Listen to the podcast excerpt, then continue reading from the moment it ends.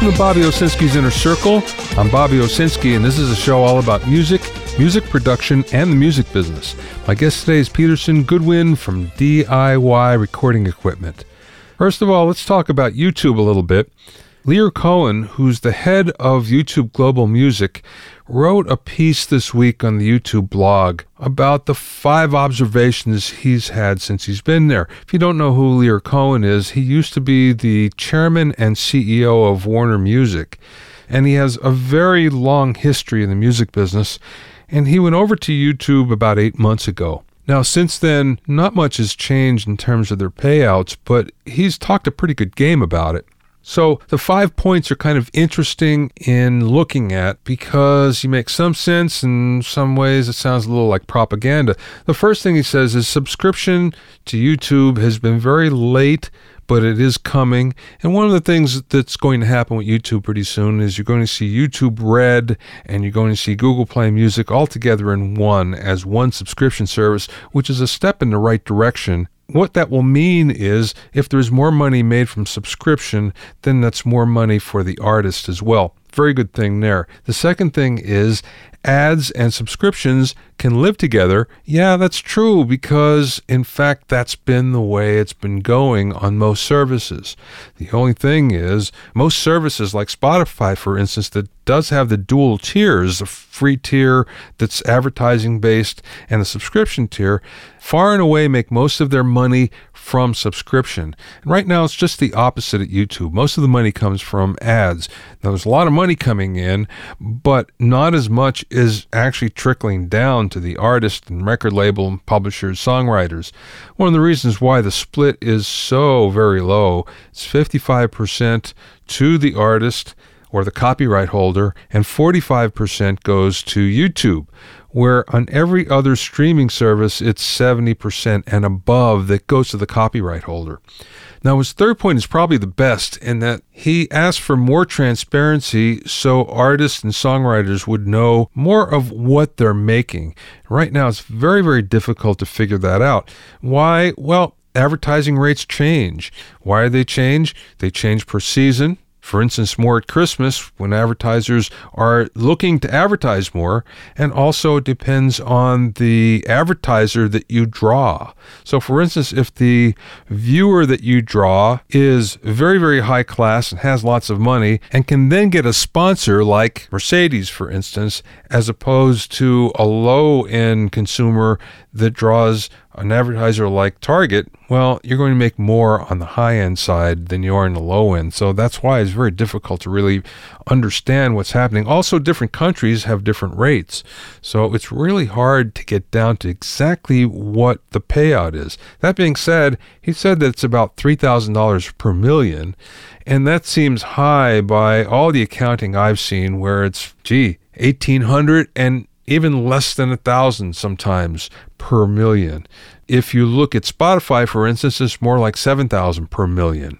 His fourth comment was about YouTube being the biggest discovery engine going, and it's true. Most people go to YouTube not so much to find the song that they like the best, but to get recommendations or they've gotten recommendations from other people about new music and they find it on YouTube first. So that's a really good thing and that's something that hopefully will keep on going. And finally, the fifth thing was about Content ID. Content ID is the system that YouTube has in place for artists and copyright holders to get paid when other people use their music. So, for instance, if you have 10 people that copy your song and use it in their videos, because of Content ID, you can actually find out who those people are and you can send them a notice that will say, look, either let me add advertising to your video or else you have to stop. So that's actually been a really good thing for artists. And that's one thing that Facebook does not have yet. So, one of the reasons artists still like YouTube over Facebook video is the fact that Content ID is making them a lot of money. So, say what you will about YouTube, their payouts are growing, even though the split, the revenue split, is not nearly as good. And hopefully, that's going to change as more and more people subscribe in the coming years. If you have any questions or comments, you can send them to questions at bobbyoinnercircle.com. If you want to learn more about the basics of mixing, sign up for my Music Mixing Primer course. Go to mixingprimer.com to learn more. Also, check out my new Hitmakers Club for access to all my courses, monthly workshops and Q&A webinars, a powerful online group, and much, much more. Go to hitmakersclub.com to find out all about it.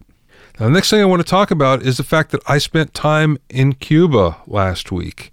And it was really interesting. I was in Old Havana as compared to the newer end of Havana, which has a lot of bigger buildings than you would think and is a lot newer than you would think. Old Havana was really great. If you've ever been to Venice, Italy, it has that kind of feel, of course, minus the canals. There's lots of really big squares, and there's fairly tiny streets that are more like alleyways. That being said, the thing I want to talk about is the music coming from Havana, which was very impressive. I think the most impressive thing was the fact that the level of musicianship is so much higher than you find in other countries, including the United States.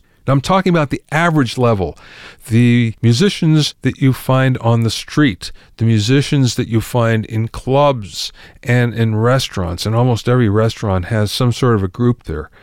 The second thing is just about every musician can sing and sing really well. And as a result, Cuban music has a lot of three part harmony. And this three part harmony isn't just like questions and answers or harmony in the chorus. This is harmony that goes throughout the song, including all sorts of inflections and just things that normally don't get harmonized in American music, for instance. But in Cuban music, it certainly does. And it's really, really outstanding. And the last thing that's really interesting is the fact that the percussion is so strong and solid. In American music, percussion is usually kind of like icing on the cake. It's one of those things where it's like, well, okay, we need something to add motion to this song. Let's add a shaker, let's add a tambourine, something like that. In Cuban music, percussion is at the heart of the music. It takes the place of the drums. And you don't miss the drums at all. Just about every band had a bass player and they would have a percussionist. And sometimes maybe even two percussionists, one playing bongos and the other one playing some sort of a shaker. One of the things you find is that the musicians that are playing shakers and claves, for instance, the timing is so strong. It's like a drum machine they're the center of the music. And it's something that we don't see very often in our music in the United States. So if you ever get a chance to experience Cuban music, I suggest you do so because it's really pretty fantastic. Again, listen to the vocals, listen to the harmonies, which are just outstanding, but also really dig into the percussion because there's much more going on there than meets the ear. My guest today is the founder of DIY recording equipment, Peterson Goodwin. Peterson started, like many of us in the business, as a musician, then as an engineer, but then he got interested in the DIY gear forums online. That led to producing his first kit, which was a reamp box, and then the company has grown since then to offer kits for 500 series modules, preamps, direct boxes, and even microphones. I spoke with Peterson via Skype from his office in Philadelphia. What's your background? How did you get into this business? Um, sure. So I'm a I'm a drummer. I played in bands, uh, and I had that experience of being in a studio and seeing what the engineer was doing and being like, "Hey, that looks pretty cool," or uh, thinking, "Oh man, he's really the guy that makes my drums sound the way I want them to sound." It's half the playing and half what he's doing. Um, so that was was what inspired me to to get into the recording side, and so I, I interned with him, uh, read some of your books uh, during that process, um, and then once I branched out and started going freelance, um, as you know, it there's a lot of gear investment involved. I didn't have a ton of money, a ton of capital to start a studio, so I started googling around and found that there were people building stuff and that was really exciting to me. I don't have any background in electronics or uh, soldering or any of that stuff at all. Um, I just thought, well, I've got way more time than money, so this would be a fun way to to get some gear going. Um, so I built a couple kits, and then you know, little by little, uh, kind of learned my way around um, the the DIY stuff, and it was about uh, four or five years into that process that I started the business. What was the impetus to start a business then? Because there's a big jump from learning about electronics and, and building some of your own stuff to selling kits. Right, right. Um, well, I actually started the what's become the business not as a business at all, just as a, a basically a fan website for all this cool DIY stuff I was finding. Um, so what I was doing was, you know, obsessively Googling and crawling the forums for all these projects people had put out. But at that time, there was no central source for all these projects. There was no beginners um, kind of like orientation of what DIY was about, even what tools you needed or what knowledge you needed. Um, so that's I started the website DIYRecordingEquipment.com in 2010 just as a way to collect all this info I was finding and share it with other people. Um, and then I was uh, that generated a lot of interest, and people were really thankful to have that resource. And uh, so once I had an audience and I was still a struggling freelancer, um, I thought, well, I've got this audience and I've got enough know how to kind of put a kit together. So, um, about a year after launching the site, I put together a basic passive reamplifier kit and offered it on the website, and uh, people ordered it. And so then that became my side hustle, is doing these kits. Um, and then over time, learned a little bit more, I would make another kit. Learn a little more, make a more, you know, involved kit.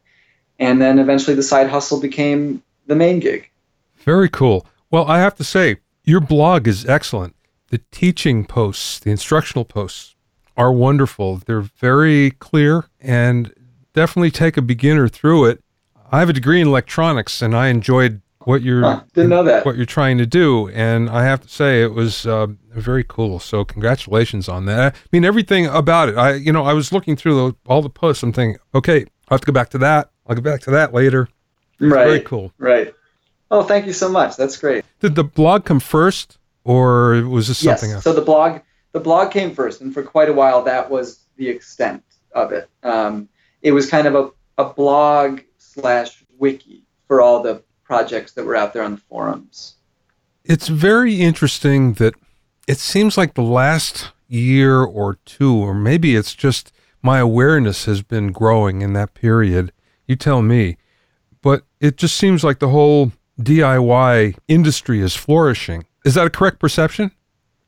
Absolutely. Yeah. I mean, when I got into it, nobody would have called it an industry. I mean, there were some people making kits. Um, Hamptone Seventh Circle Audio. Um, right when I was getting into it, um, KP was starting up, uh, CAPI.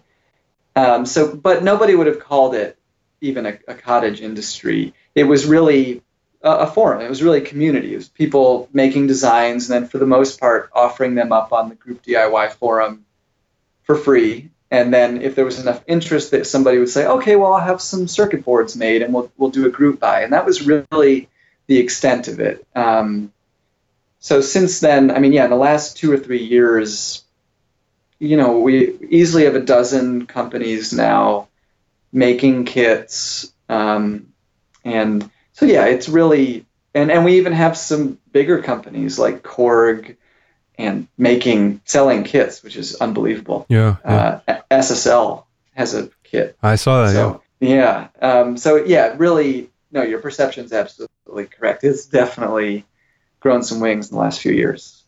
What differentiates DIY recording from other companies that are doing something similar? Well, I try to keep that perspective I had as a beginner when I first encountered this world. And I was so excited, but also lost and intimidated. And I think that of my background of, of, being a musician first and foremost without an electronics background is something I try to stay in touch with even even though I'm designing the circuits now and I'm very much immersed in it um, I try to differentiate by always keeping in mind that customer, the one who's hot to trot but is just getting started or it doesn't have an electronics background. So we invest a lot of our heart and soul into the assembly guides, into the blog posts. Um, we do stuff. I mean, we just spent months working on this really cool tool I'm excited about that shows the circuit board you're building in the browser. And and you can this is one thing that's very intimidating to people we found is to get say a 500 series circuit board with all these parts they need to populate. And it said uh, the guide says populate R1 with a 10k resistance and great they can follow the directions but where's R1 there's 100 you know 500 parts on this board so we we invested a bunch of time in building this tool that will is a map to the circuit board and will highlight where things are. So that's the kind of thing that that we try to differentiate on and really invest in um, welcoming newbies into the fold rather than saying, okay, here's what we've got, you figure it out. What's your best selling kit? I bet I know. What's your guess? Uh, direct box. Interestingly, it is still the reamp box. Ah. Yeah, the, the very I could have stopped there apparently because that was the first one. It's still the bestseller. Um, I'm sure that there are, are, many more DI boxes being bought in the world than reamp boxes, but I think that's part of it. Is that there are $15 DI boxes out there because of the economies of scale. There aren't 15. There aren't $15 reamp boxes of passable quality out there. So we're still we can still offer a really great value with a fifty dollar kit on that. When I was still gigging in clubs, and this is in the seventies, there was no such thing as direct boxes. They were all custom made, and only the big studios had them because they made their own, or the big sound companies. And there was a magazine way back when, Recording Engineer Producer, which is still one of the most fabulous magazines. Too bad it went away and they had a circuit for a direct box. So I thought I need a couple of these. So I'm going to build at least two. So I built them. And of course, they specified Jensen transformers. Where I was, I couldn't get Jensen transformers. I didn't even know where they were because Jensen was in California. I was in Pennsylvania. I heard somewhere that you could substitute a certain kind of Radio Shack transformer which was really small. It was the same impedances, so it kind of worked. It didn't sound nearly as good, obviously, but I made a couple right. of these things, and all of a sudden, uh, so I'm playing in clubs, and all of a sudden, all the bands that we're playing with says, "What's that? Can you make me one?" And next thing I know, I'm making these direct boxes for people. Oh, that's funny. And I basically stopped because as you know, you can go down a rabbit hole where all you're doing is that all the time, you know, especially if it's just yourself. And it's like, man, I'm spending all my time doing this and I can't make that much money out of it. So uh, never mind. But right, it's kind right. of interesting the way that works, you know, because it, direct box is very easy to make. Uh huh. But, you know, when you have to drill your own holes in the box and everything, uh, that's what takes the time. Right. You know, that's really. the, exactly, that's the thing. And, and we have a blog post on our website about exactly how to make a direct box.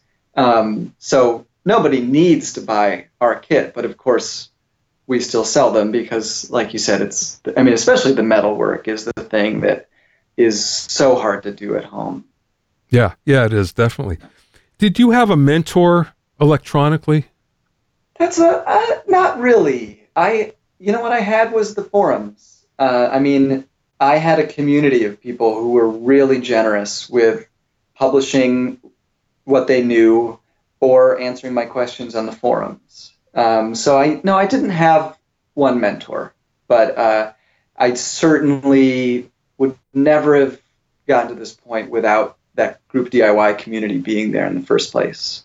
Well, you, obviously you, you make quality gear, but it's very easy to not make quality gear, and you know from the standpoint that you know you, you have to know what parts to include and when it comes down to it it's parts and placement there's a certain mentality that you have to have that takes you onto the side of, of higher quality it, you know rather than just building something How did that come about for you where you, you knew that there's a certain level of quality and actually perceiving that it's there is the first step and the second step is then achieving it? So how did that work for you? Yeah, that's a that's a really great way to ask that question. Um, so the the first part, being able to hear whether the quality was there, was the easy part. It was, I mean, that's that was my training. That was my background. Was mixing and audio and that kind of thing. So um, I had the ears, and I suppose it's a lot like mixing. You know, a lot of people who've been in music for a long time who are just learning to mix, it can be very frustrating because they can hear how it's not what they want it to be, right? But they just don't they don't have the tool set or the skills to get it there. And so I was in the same boat with designing gear. And um, I did, even though I didn't have mentors, I should say that I've had great collaborators. And um, both paid and just purely community collaboration. So, um, taking for example the um, the color format, which is this uh, format we created a few years ago, where we boiled down the the circuits that that impart the the majority of color into some of our favorite old devices down into these little circuit blocks that you can plug in and out. And um, I had the vision for that, and I had an idea of how to realize it, but I really didn't have the chops, the design chops. So I collaborated with um, a great designer named Link Simpson for a while. Um, he got busy with stuff, and then I, I started getting circuit help from Jens Jungkurth of Eisen Audio. Um, so it's really been, for me, the process has been about knowing what I want to hear and then basically doing whatever it takes to get the design there. And in the past, that involved a lot more just tapping people I knew that were a lot smarter than me with about the engineering stuff, um, and then learning what I could from them. Uh, about a month or two, I had Paul Wolff on the podcast. Oh yeah, uh-huh. he told me a great story about transformers. You know, he was at API, and all of a sudden they were making new API gear that didn't sound the same. And he couldn't mm-hmm. figure out why because the circuitry was identical. Just couldn't sort mm-hmm. it out. But it was happening all throughout the industry, and nobody could quite figure out why the gear, even though it was a replicated circuit, wasn't sounding the same. And he said it all came down to the transformers. And what it was was the old transformer manufacturers had gone out of the business the new transformer manufacturers had the same designs, but not quite. And it turns out there was something internal. I don't remember what he said it was, but there was a, a winding or however they wound it, it was different.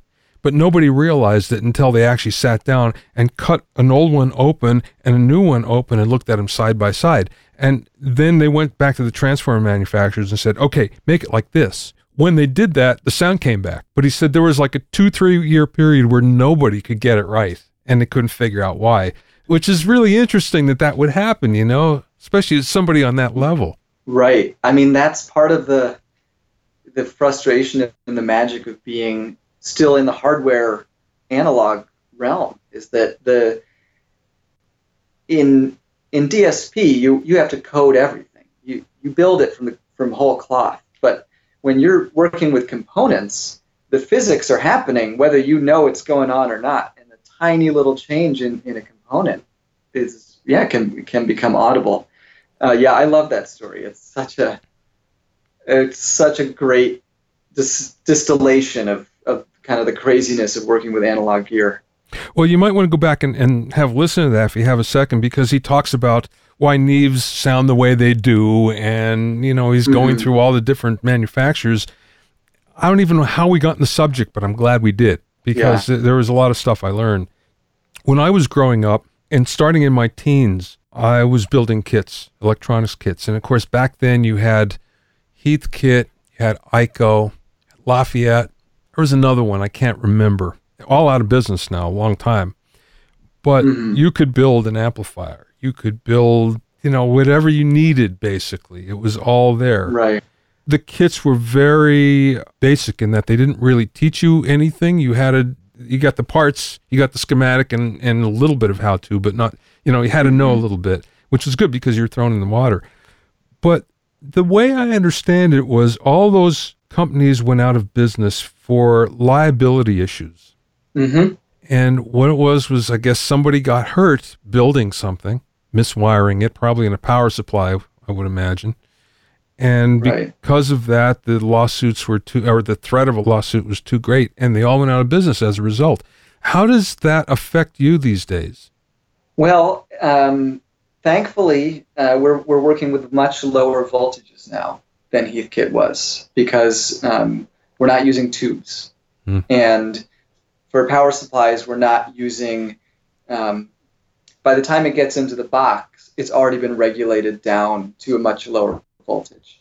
Um, but my, so my liability insurance underwriters are very curious. They really want to know the maximum voltages of everything we ship out. So I that's my inference is that there's a certain threshold over which the liability insurance becomes unaffordable and that that's what ate into the margins of those companies and, and made it unsustainable. But now with yeah with solid state and with switching power supplies that are self-contained, um, you can you can do you know all of this you know gear without the um, without the builder ever having to ex- be exposed to anything over 36 volts.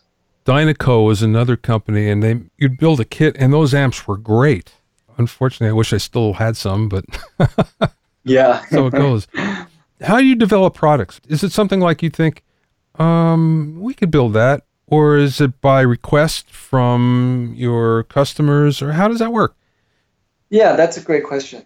Um, at this point, most of the product ideas do come from customers because we get so many emails and social media contacts asking for certain things. So we have no shortage of ideas. It's really just about prioritizing them because it takes six months to a year to create something as involved as a 500 series module. Um, so it's really just about prioritizing what it is we do build. Um, so, for example, right now we're working on an LA4 style optical compressor for the 500 series.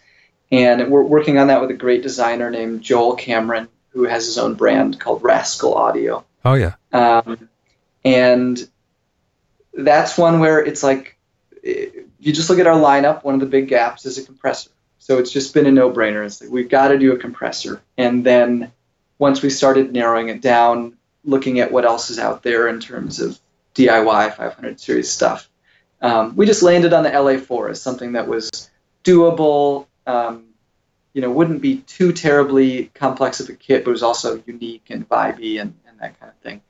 So that was the process for determining what to build, and then Joel and I work on the circuit, and then there's a six month or so process of building it, ordering prototypes, tweaking, going back to the drawing board, um, you know, ironing out all those tiny details of which op amps do we use, how do we position this knob, um, how bright should the LEDs be, should the should the gain reduction meter be a bar or dots, that, those kind of decisions. You can't imagine how much hand wringing there is over each one.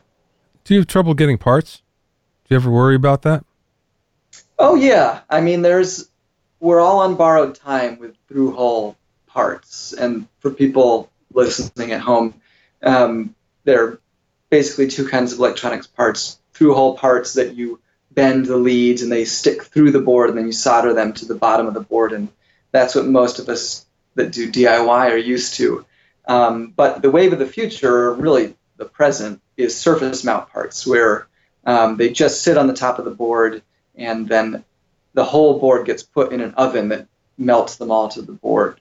And uh, those are great because a robot can place them really quickly without bending any leads, but they're not so fun to solder by hand.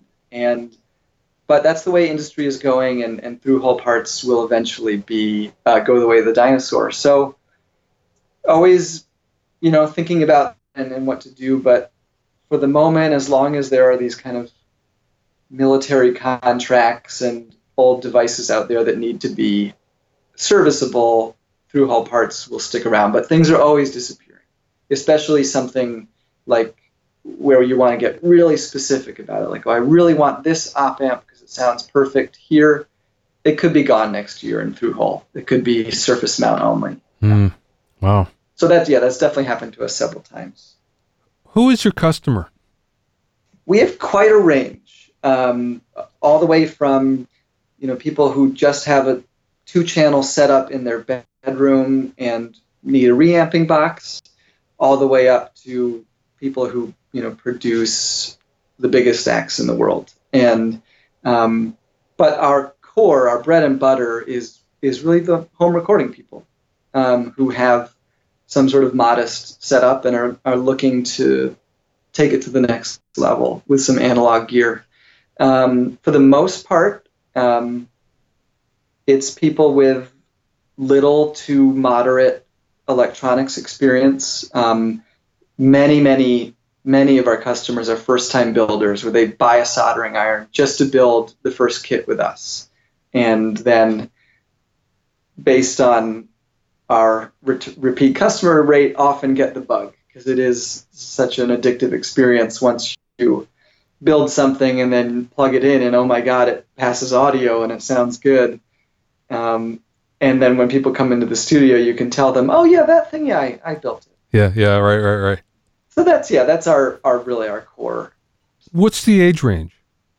That's a good question. I I mean, eighteen to eighteen and up.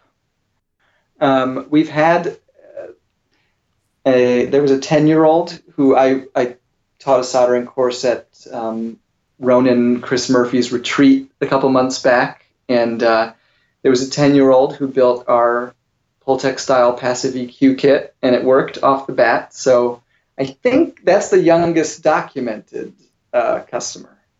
Okay, so what's your customer service like? Because I would imagine you would have more customer service calls than a normal manufacturer.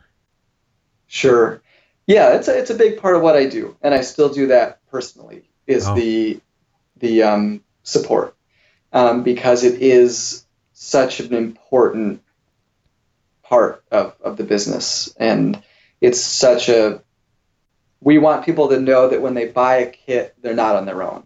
If, if they build it and they plug it in and it doesn't work, or it's, God forbid, there's smoke comes out or something, um, we want them to know that they can, they can call us up or they can email us and we'll figure it out you know, it's just, I always like to say, just to put people at ease when they email us, like, it's just primitive analog electronics. Like, there's nothing here we can't figure out. Yeah. Um, and that's really true. And it, it is really scary when it, you've just built something and it doesn't work. Because you, for the most, most part, the customers don't, don't know how it works. And it doesn't look primitive or simple to them. Yeah. But, uh, I mean, compared to your phone, what we're doing here is is Stone Age stuff. So uh, I do a lot of support, but I I really I really treasure it. It's it's a it's a great way to get to know how people are experiencing the kits and what problems they're having, and then most people walk away very happy, which is great. Does there seem to be one problem that keeps on popping up? I wish there were. It would make support a lot easier. Um, but no, I mean, I I keep a list of potential problems for every kit, and it's always a long list. It, humans are amazing. They find the most creative ways to, to do things, including mess things up. So, I saw that you, you were talking about when something doesn't work and troubleshooting. The safe kit looked pretty interesting. So, how did that come yeah. about? Yeah, yeah. Well, that was an idea that um, a few years ago, I did a podcast series, or just a couple podcasts, with an engineer named Duncan Gray, where we did something called Everything You Always Wanted to Know About Electronics, but Were Afraid to Ask. And people would submit questions, and he would answer them on the podcast. And it was really great. And somebody was asking about troubleshooting, and they asked what can I do? You know, I'm I'm most worried about damaging my computer, my interface when I plug in something new. And he, being an engineer, was like, "Oh, well, all you need to do is um, block DC with a capacitor, put in a couple diodes to set a maximum." Imp-. You know, he just gave them a circuit as if they were just going to go build it up.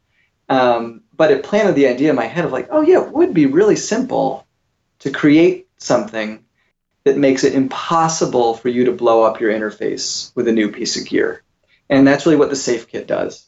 It makes it so that you can, once you've built something and you're not 110, 110% sure about it yet, plug into the safe kit and then plug that into your interface. And no matter what you've done wrong, you're not going to blow up anything, basically. So that's the idea with that. Very cool. Very cool. Do you have any plans to do uh, anything in the digital domain or a hybrid analog digital? Not as of now, just because there's so much yet to be done with analog in terms of kits.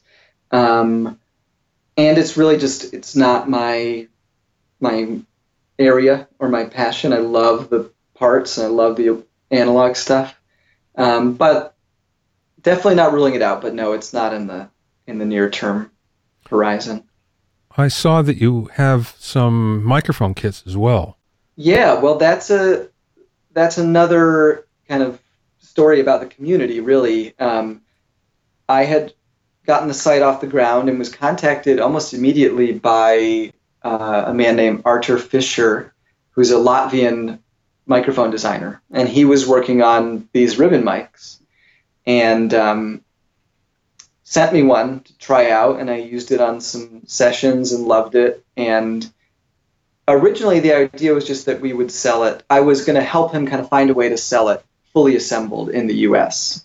And uh, I don't really remember how much talking into him, or I talked him into it. I don't think it was very hard though, because he's obviously a DIYer himself building mics.